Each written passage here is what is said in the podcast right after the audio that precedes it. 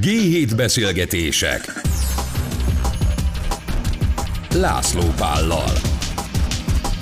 Ez itt a G7 Podcast, és mai vendégünk Kocsis Ádám, a Boston Consulting Group társigazgatója és köszöntelek itt a stúdióban, hello, abban maradtunk, hogy tegeződünk.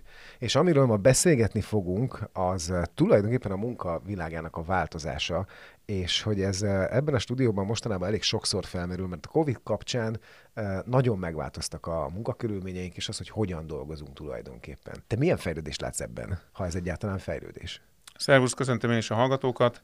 Öm, hogy röviden válaszoljak a kérdésre, nagy változást ö, ö, látok a munkavilágában hogy a fejlődésnek nevezzük-e ezt, szerintem minden ilyen nagy változásnál lehet fejlődésnek is nevezni, abban az értelemben, hogy a dolgok jobbak lesznek, azt nem ezt szoktuk mondjuk fejlődésnek nevezni, de hogy sosem, sajnos a világ olyan, hogy sosem egyirányú csak. Tehát van, ami jobb lesz, van, ami meg nehezebb lesz, vagy adott esetben rosszabb lesz, és ezzel a kettővel kell együtt élni. Nyilván mindenkinek a saját munkájában azt gondolom, hogy különböző munkaköröket, különböző szakmákat nagyon eltérően érint ez a dolog. Meg kell találni, hogy hogyan tudja a jobbat kihozni belőle, és nem a rosszabbat, mind a munkavállalói oldalon, mind a munkáltatói oldalon. Az a technológiai fejlődés, ami van most, illetve hát nem most, most már elég régóta van, hogy ez milyen új skilleket eh, hív elő? Tehát mik azok az új szakterületek, amikre, amikre szükség lett? Ez egy megint csak egy nagyon érdekes kérdés. Igazából többfajta skill, vagy ilyen készség, mert ez készségnek készségcsoport van. Mi elég sokat foglalkozunk ezzel, és úgy is foglalkozunk ezzel, hogy nagy adatmintán, tehát például elérhetőek ma már olyan adatbázisok, amik például nagyobb országoknál, például az Egyesült Államokban több tízmillió álláshirdetésnek az adatait lehet elemezni idősorosan, tehát meg lehet nézni, hogy mondjuk egy divat szakmát mondjuk egy programozó esetében, de akár mondjuk egy rádiószerkesztő esetében, vagy egy tanácsadó esetében, mint én vagyok, vagy egy kórházi ápoló esetében, mik voltak azok a készségek, amiket a hirdetésekben a munkáltatók kerestek, mondjuk 5 vagy 10 évvel ezelőtt, és mik azok, amik ma. És ha az ember elég nagy araton elmezgeti ezeket a dolgokat, akkor érdekes trendeket láthat. Tudsz nekem erre példát mondani? Mondom a példát, igen, tehát én kétfajta példát említenék. Az egyik fajta példa az az, ami mondjuk nem annyira meglepő, hogy mindenféle szakmákban ugye a technológiai, digitális jellegű készségek azok egyre inkább kellenek. Na most az, hogy a programozónak egyre inkább újabb programnyelveket, meg technológiákat kell megtanulni, és mondjuk a felhő ö, rendszereknek a rendszerekhez kapcsolódó készségek, vagy az adatbiztonsághoz kapcsolódó készségek egyre inkább kellenek, ez mondjuk közhely, ez nem meglepetés. Ami talán érdekes, és amit érdekes látni, az az, hogy a nem technológiai jellegű munkákban, tehát mondjuk a a humán erőforrással foglalkozó szakembereknél, vagy a marketinggel foglalkozóknál, vagy egyszerű eladással foglalkozóknál is egyre inkább jönnek fel a technológiai jellegű készségek. Tehát, tehát a technológia az, hogy a, a technológiával foglalkozóknál áthatja a, a készséglistát, és folyamatosan fejlődik, ez világos, de a nem technológiai, vagy nagyon nem technológiai jellegű munkákban is egyre inkább, egyre erősebben jönnek fel az új technológiák és új technológiai de készségek. Jó, de hát mondjuk az érthető, hát, hogyha a civil életet nézem, csak az, a hétköznapi életemet, ott is tulajdonképpen ma már mindenben van egy chip, tehát hogy minden technológia lett körülöttünk.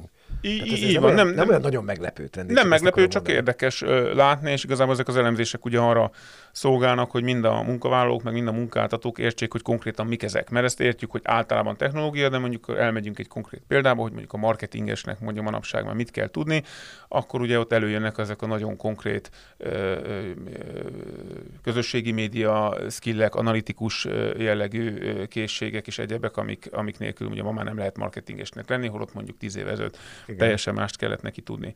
Van egy másik érdekes vonulat is, ami nem a technológiáról szól. Tehát igazából azt lehet látni, hogy igen, ez a trend van, és ez nem lep meg minket annyira, de hogy a, ezzel, kap, ezzel párhuzamosan a, mondjuk fogalmazunk úgy, hogy szociális jellegű készségek, tehát a, a, olyan, olyan készségek, amik ö, emberekről, emberek kezeléséről, vezetésről, vezetés új módjairól, ö, ö, együttműködésről és hasonlókról szólnak, azok is feljövőbe vannak. Tehát, hogy a, a, ugye a technológia nyilván mindnyájunk életében nagyon elő van, és ez nem lep meg, amikor arról beszélünk, hogy a technológia eluralja az életet, és a készségek ezek nyomán változnak, de hogy, hogy a, a, a párhuzamosan a humán jellegű skilleknek egy csoportja is, csoportja iránti kereslet is növekedést mutat, ami szerintem talán meglepő első ö, olvasatra, ha kicsit jobban végig gondoljuk, talán mégse annyira meglepő. Tehát, hogy a világban ezek a dolgok így párhuzamosan Aha. vannak jelen, ugyanúgy, mint ahogy mondjuk mindannyian tudjuk, hogy globalizáció van,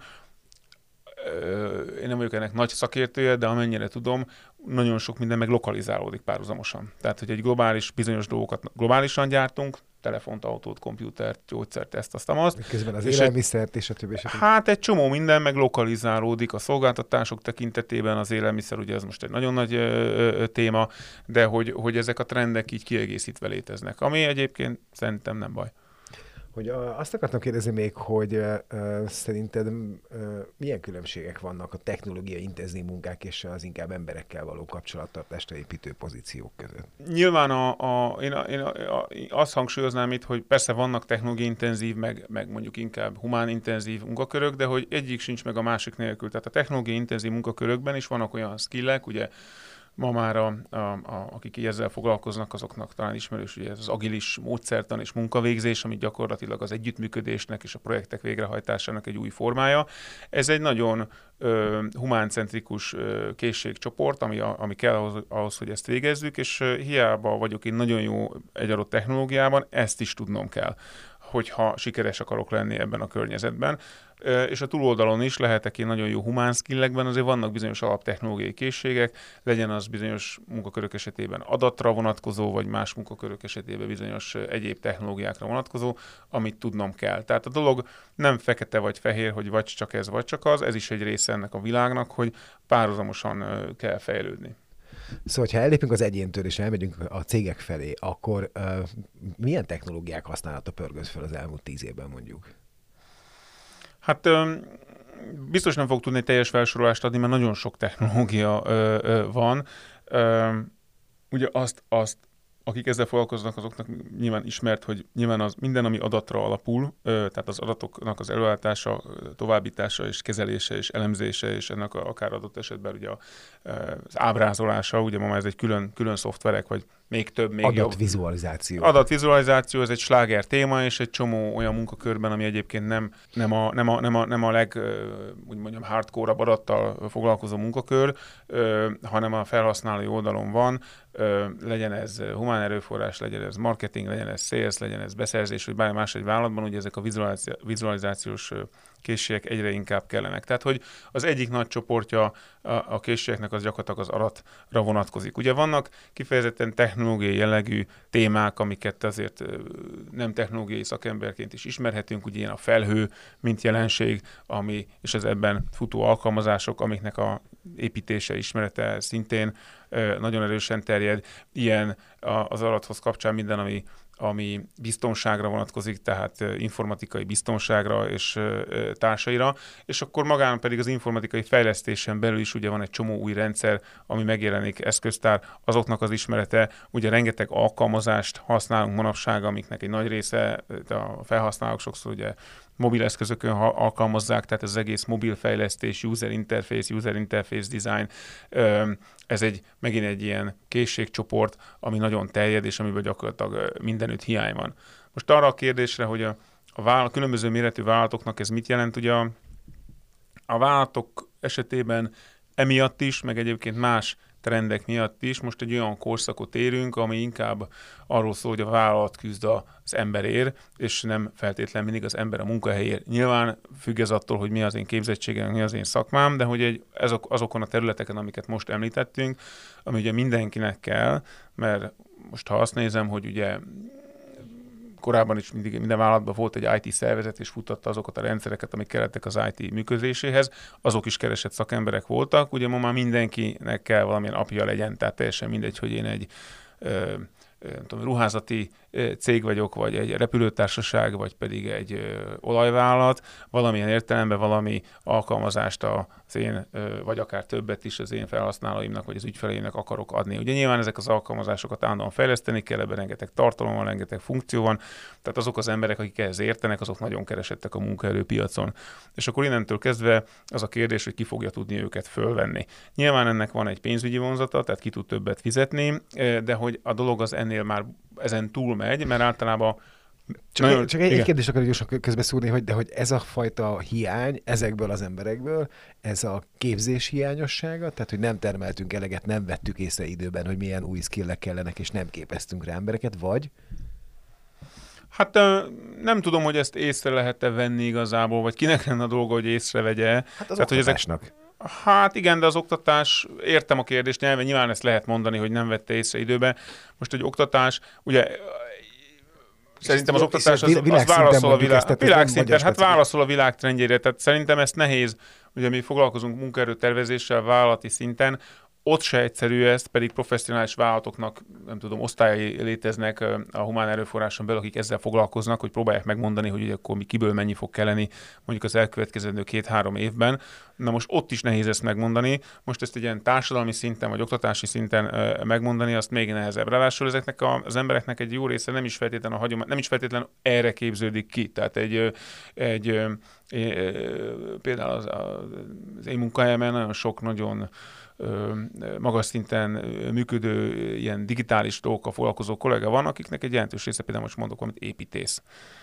És megtanulta, és ezzel foglalkozik, és nagyon jól működik ebben, de nem ezt tanulta öt éven át az egyetemen, hogy ő digitális eszközöket fog tervezni, hanem a reneszánszról tanult, meg a statikáról, meg ilyen dolgokról. Tehát azt akarom ezzel mondani, hogy a világ olyan gyorsan változik, hogy nehéz ezt előre megmondani, illetve nem is feltétlenül hagyományosan az erre vonatkozó képzésekből kerülnek ki az emberek, hanem ez inkább úgy van, hogy megjelenik egy igény, emberek elkezdik ezt csinálni, akik tehetségesek, megtanulják valahogy oda kerültek, később ezt felismerik a képzőrendszerek, majd elkezdenek erre képzéseket kilakítani, és aztán ez a dolog így megy tovább.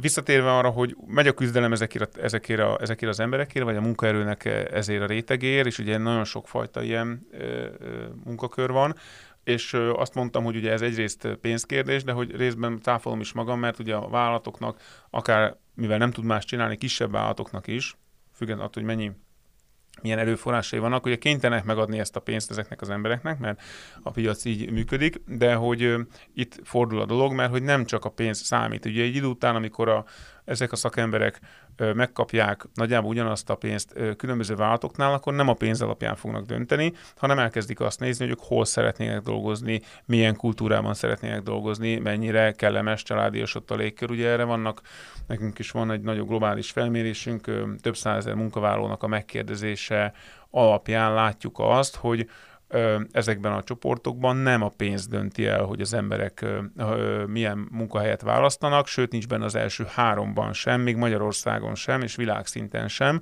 hanem olyan tényezők döntenek, hogy milyen a kultúra a vállalatnál, milyen a viszony a közvetlen felettesemmel, milyen a viszony a kollégáimmal, mennyire dolgozok olyan projekten, olyan feladaton, ami érdekes számomra, amitől fejlődök, milyen adott esetben milyen előrelépési vagy továbblépési lehetőségeim vannak, és ez alapján dönti el a, a, az illető, hogy A vagy B munkahelyen vagy vállalatnál dolgozik, mert hogy a pénzt így is úgy is megkapja. Most a Covid annyiban változtatott szerintem a munkavégzés körülményein, hogy eh, iszonyúan megnőtt a home office aránya. Tulajdonképpen minden, minden területen, leszámítva mondjuk a kohászokat, de hogy minden területen. És most elkezdtünk visszaszivárogni ugyanaz irodába, de már tök nem úgy, ahogy előtte. Tehát, hogy a Covid óta valóban így van, hogy nagyon megváltozott a világ egy, egy a munkavállalók egy jelentős részénél, és azt mondtam, hogy ennek vannak pozitív és negatív oldalai, és mindjárt erre kitérek, de hogy még mielőtt erre kitérnék, azt szeretném mondani, hogy egy jelentős részüknél meg nem annyira változott meg. Tehát, hogy, hogy ugye a változás nagyon szemünkbe ötlik, és szeretünk erről beszélni, és én is olyan munkakörbe dolgozom, ami nagyon megváltozott ebbe az értelemben, tehát én is ö, szeretek erről beszélni, meg nagyon átélem, de azért azt kell látni, hogy a gyárakban, az olajfinomítókban, a kórházakban Nem változott semmi. Ez se igaz, hogy nem változott semmi, csak sokkal kevésbé éltek át ö, forradalmi változást az emberek, és azt, teljesen megváltoznak a munkakörülményeik, és a felelősségnek és a szabadságnak egy új szintjére lépnek a tekintetben, hogy mikor, hol, hogyan dolgoznak, ami egyébként szép meg jó, és majd rátérünk a nehézségeire is, de hogy egy csomó ember meg nem. És igazából a ma már, ugye két évvel, vagy nem is tudom, több mint két évvel a Covid kezdete után ott tartunk, hogy sok vállalatnak igazából ez okoz gondot, mert hogy ő próbál alkalmazkodni, meg nem is próbál, mert alkalmazkodott, mert nem volt más választása, és most már Igen. előre lép ebben, amit mondjuk ilyen hibrid munkavégzésnek nevezünk, tehát hogy az emberek, akik irodai dolgozók, elmennek az irodába, irodában, meg nem, bizonyos napokon, másokon meg nem, és akkor ez rengeteg ilyen érdekes kérdést felvet, hogy miért megy be, mi az iroda szerepe a jövőbe, mit fogod csinálni, kivel találkozik, milyen eszközök kellnek ebbe az irodába, amikor nem ott van, hol van, otthon van, vagy máshol hogyan dolgozik. Ez mind egy marha érdekes téma, de ez igazából azért a, egy magyar, vagy, vagy európai, vagy, vagy, vagy gazdaságot nézek, akkor azért nem, é, nem érinti még akár a munkavállalóknak a felét sem. Most még Aha. ha 40%-ot érint, az is nagyon sok millió ember, de van egy másik fel a munkavállalóknak, aki meg eddig is oda kellett menni, mert bementek, és én beszéltem sok nagyvállalati vezetővel a Covid alatt, és tudtam, hogy hát igen, ott vannak az emberek. Egy, egy, egy most mondjuk egy példát, egy, egy banki működést, mondjuk egy bankfióki működést akár még inkább meg lehet csinálni otthonról, és ugye erről sokan nyilatkoztak sok helyen, hogy mennyire megugrott a, az online pénzügyi szolgáltatások igénybevétele, még akár a nyugdíjas korosztályban is. Igen. De mondjuk gyógyszert nem lehet otthon gyártani, vagy olajat se lehet otthon finomítani. És hogy ma már azt akarom ebből kihozni, hogy a vállalatoknak az egy nagy kérdés, hogy hogyan tud ezeknek a kollégáknak, tehát akiknek a termelőeszközökhöz oda kell menni, vagy a munkaeszközökhöz, hogyan tud mégis valami szabadságot adni? Mert az meg egy belső feszültséget szül, hogy unabban a vállalatban a munkavállalók 40%-a megél egy nagyon új rendszert, meg egy szabadságfokot, meg lehetőségeket, amiket ez magában hordoz, és ez tök jó, a maradék meg nem. De lehet, Úgyhogy de, lehet, lehet, erre nagyon érdekes példák vannak, mi ezt pont éppen nézzük, meg kutatjuk, meg dolgozunk ezen, vannak, vannak példák, például van nagy gyógyszervállalat Európában, aki azt mondja, hogy a laboránsok, akiknek ugye nyilván a labor az a laborban van, és nem otthon, de hogy ott is be lehetett azonosítani azokat a munkákat, amikor adminisztrálni kell, amikor tréningre kell menni, amikor bizonyos adatokat kell elmezni, amit tudnak otthonról végezni. Vagy például például tudok olyan ö, kiskereskedelmi ö, ö, láncot, ahol van a, a, úgy osztják be a munkát, hogy van, amikor az üzletbe kell lenni, de hogy van a kereskedelmi tevékenységnek nyilván mert mindenkinek van egy online része, amikor is mondjuk ügyfél hívásokra kell válaszolni, vagy bizonyos online feladatokat kell végezni, úgyhogy még az üzletben fizikailag alapvetően ott dolgozó kollégának is tudunk napokat adni, amikor, amikor otthonról dolgozik. Aha. Most nyilván egy kohóban ez valószínűleg még kevésbé tud működni, mint egy üzletben, de azért azt lehet látni, hogy azért a labor, az üzlet, azért azok olyan ö, ö, munkakörök, akik azt gondoltuk volna, hogy nincsen szabadságfog, de kiderül, hogy mégis van, és én azt látom, hogy vállalatok nagyon sokat tesznek ezért, hogy a, azoknak, akiknek nem egyértelmű ez a szabadság, mégis próbáljanak szabadságfokokat adni, és megteremteni annak a lehetőségét, hogy hogy, hogy otthonról, vagy, vagy, vagy egy nebentről. A cégen belüli feszültség minimalizálás mellett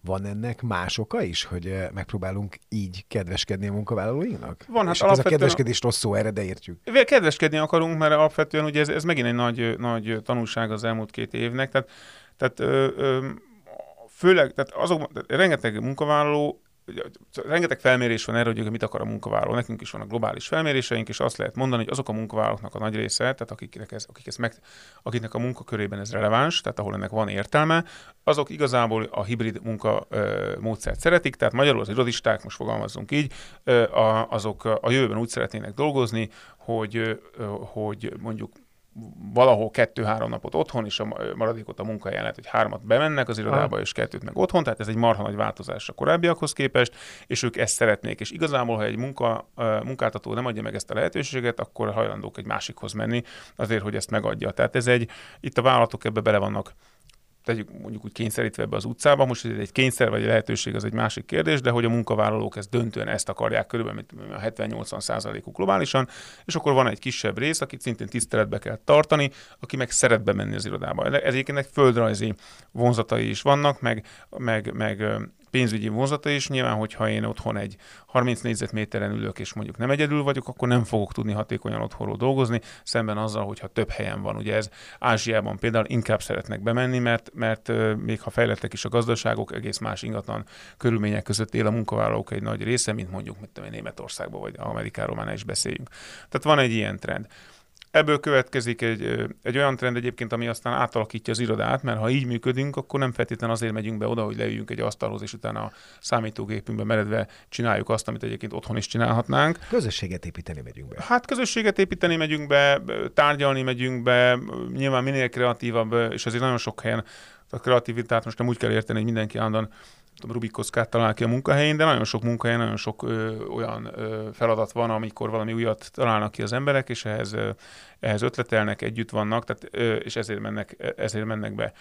Szerintem ez egyébként összességében egy jó trend, tehát amikor azt mondjuk, hogy fejlődés, akkor, akkor itt mondhatjuk, hogy ez egy fejlődés, hiszen 20 plusz éve küzdenek a, a vállalatok azzal, hogy ezt a home office kérdést valahogy rendezzék, és hát ugye nagyjából azért azt lehet mondani, hogy a vállalatok nem tudom, 90 plusz százalékánál ez nem működött. Tehát, hogy papíron létezett, de nem nagyon jó szemmel néztek arra, aki otthonról dolgozott.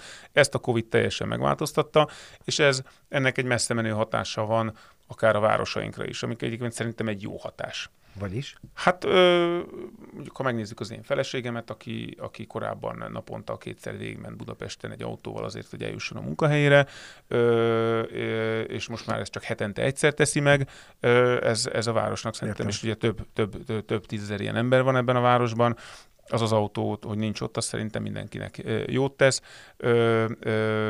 vagy, vagy, vagy akár maga a forgalom, tehát most beszéltünk arról, hogy busszal is mehet, és akkor úgy, de az is jót tesz, hogyha nem közlekedik, tehát gyakorlatilag csökkentjük az össznépi kibocsátást azáltal, hogy hogy nem megyünk oda. Ugyan vállalat is nyert ezzel, mert kevesebb ö, helységre van ö, szükség, tehát szerintem ennek összességében van egy, ugye máshonnan is lehet ö, dolgozni, tehát a bejutás, ugye most azt sokat elmélkedhetünk Budapesten, hogy a miért jár autó, aki autóval jár, és mondjuk a, az elővárosokról hogy tud bejönni, de hogy gyakorlatilag ugye szét, most lerövidítve a dolgot, szét tud terjedni egy kicsit a társadalom, és szerintem a, az, az nem baj. Tehát, hogy szeretjük a városiasodást bizonyos szempontból, de ahol a világ tart, az, hogy nem hogy munka, munk, több munkát lehet több helyről végezni, szerintem ez jót tesz a bolygónak, most olyan leegyszerűsítve. Szerinted ebből lesz valaha visszalépés? Tehát, hogy arról beszéltünk, hogy évtizedekig nem tudták megoldani a, a home office. Szerintem ha ugye engem kérdezel, és ebben a műsorban most engem kérdezel, nem akkor... van itt más. Nem nagyon van itt más, hát ebben, ezzel kell beérjük, így van. Én szerintem ebből nem lesz visszalépés. Én őszintén szóval remélem is, hogy nem lesz visszalépés, mert az én munkámat is egy, így érintett, és én nem szeretnék abba visszalépni, ahol Covid előtt voltam, de hogy a másik oldalról is beszéljek, amit az elején említettem, azt gondolom, hogy ennek vannak negatív oldalai is, mert azt lehet látni, hogy a, az én feleségem, hogy maradjak ennél a példánál, azt a, az időt, amit megnyert, azt, azzal nem feltétlen szabadon gazdálkodik. Tehát mondhatjuk azt, hogy Tehát a napi közleke, mondjuk a napi közlekedés Igen, tehát most mondhatjuk azt, hogy van napi másfél óra, és ez milyen jó, mert abból felet alszik, egyet meg sportol, de nem ez van, hanem az van, hogy még többet dolgozik. Ö, és ö, nem, nem, nem akarom az ő munkahelyét bántani, csak ezzel mindenki ezt mondja. Tehát én nem tudok, ö, ö, dolgozom ugye Magyarországon is, dolgozom a régió, meg Európában is, én még nem találkoztam olyan ö, szervezettel és olyan ö, kollégával bárhol az elmúlt két évben, aki ne ugyanerről számolt volna be. Tehát arról számolnak be az emberek, hogy ugyanagyobb a szabadságfog, ugyan otthonról tud dolgozni, vagy a lakóhelyhez sokkal közelebb eső kávéházból, vagy ahonnan akar. És akkor elméletben ez azt jelenteni, hogy rengeteg időt spórol, amit ö, akár munkára, vagy munkára és családi életre, vagy, vagy, vagy hobbira, vagy bármire tud fordítani, de hogy nem ezt éli meg, hanem azt éli meg, hogy sokkal többet dolgozik. Ami de egy... akkor ez a cégeknek jó? Ez egy nagyon jó gondolat, vagy logikus gondolat. Ez egy nagyon érdekes dolog, mert azt... Több munka, több profit. Ö, ö, ö, igenis, meg nem is. Tehát így elméletben ennek így kéne lenni. Azt szerintem nem élték meg a cégek, úgy most összességében az elmúlt két évben, hogy a termelékenység vagy a hatékonyság az jelentősen megnövekedett volna. Megélt, és, és, akkor, és ez a nagy kérdés, ha tudnám, akkor lehet Nobel-díjat kapnék, hogy akkor hova megy ez az előforrás. Azt megélték szektorok meg cégek, hogy kisebbek a költségeik, mert mondjuk kevesebb irodaház kell, vagy kevesebb közlekedési költség van, és a többi, de ez egy nagyon kettős dolog, mert ugyanakkor több IT költség van, meg telekommunikációs költség, meg ez, meg az, akkor cége válogatja meg, hogy milyen profilú munka munkatársak dolgoztak ott, hogy most nem pozitívan vagy negatívan jönnek ki ebből. Nyilván nehéz elkönyvni ezt, hogy egyébként a Covid meg minden iparágat másképp ütött meg, vagy fejlesztett, és akkor most, hogy mi a mi a hibrid munkának az eredménye, és mi az egyéb gazdasági változóknak az eredménye, ezt ember legyen a talpán, aki elkönyvti. De ha azt szerintem ki lehet mondani, hogy az, azok az emberek, akik ebbe, akiknek ez releváns, tehát ezek, ez, a, ez a távmunkában, vagy most már hibrid munkában dolgozók, ezek alapvetően arról számolnak be, és ezt a mérések is nagyjából visszaigazolják, hogy többet dolgoznak, de ez nem feltétlenül látszik az eredményem. Oh. És akkor felmerül a kérdés, hogy hova megy ez a ez az erőforrás. Ez, ez egy marha jó kérdés, és nem tudom megmondani. Nagyon örülnék, ha tudnám, mert akkor lehet, hogy a feleségemnek, magamnak is tudnék segíteni. Um, Nyilván a krízisben mindenki többet dolgozott az első fél évben, mert alkalmazkodni kellett. Tehát át kellett állni egy távmunkára, ki kellett találni, hogy ez működik-e. Szerintem itt nincs egy ok. Tehát van egy átállási ok, van egy bizonytalansági tényező. Ugye amikor krízis van, akkor mindenki úgy gondolja, hogy veszélyben van a munkahelye, vagy a legtöbben, vagy nagyon sokan mondjuk úgy, akkor elkezd többet dolgozni, próbálnak a szervezetek ehhez alkalmazkodni, és nem nézi feltétlen azt az időt, mert örül, hogy a krízist valahogy kezelni tudja. Tehát ugye erről hallottunk különböző interjúban, nagyon sok mindenkit lehet a bankvezetőktől kezdve egyéb más ipará, akik hallgatni, hogy mennyit dolgoztak az emberek, hogy a gazdaság ugye ne álljon le Covid alatt. És aztán ez valahogy velünk maradt. És ö, nem tudom megmondani őszintén szóval, hogy hova megy ez az erőforrás, meg energia. Ö, Még egy ilyen bizonytalanságba bele akarlak kergetni, hogy ha ezt nem tudod, az oké, okay, de látszik-e például az, hogy mondjuk, ha nem is ilyen brutális vagy radikális, de hogy milyen változások lesznek a munkavilágában, mondjuk csak egy ilyen kisebb, középtávon?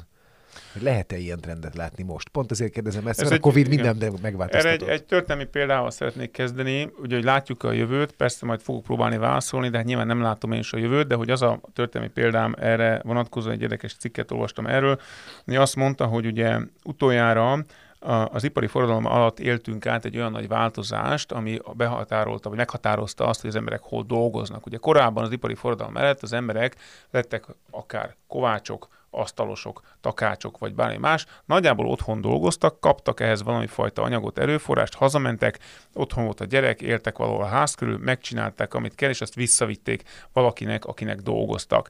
Akkor is, hogyha ez egy kereskedő volt, vagy valaki, aki összefogta azt, hogy mondjuk több kovács, vagy több takács éppen mit csinál.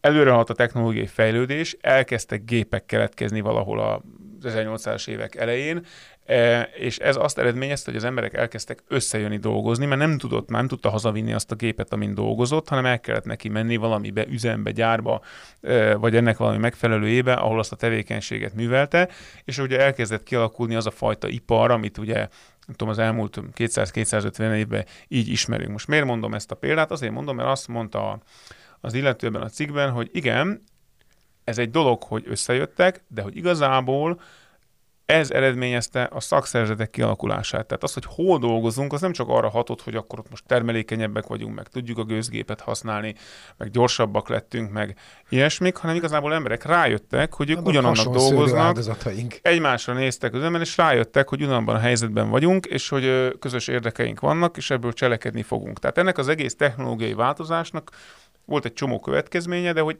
egyik következménye, talán nem gondolunk annyira, az, hogy az összejött emberek elkezdtek szövetkezni.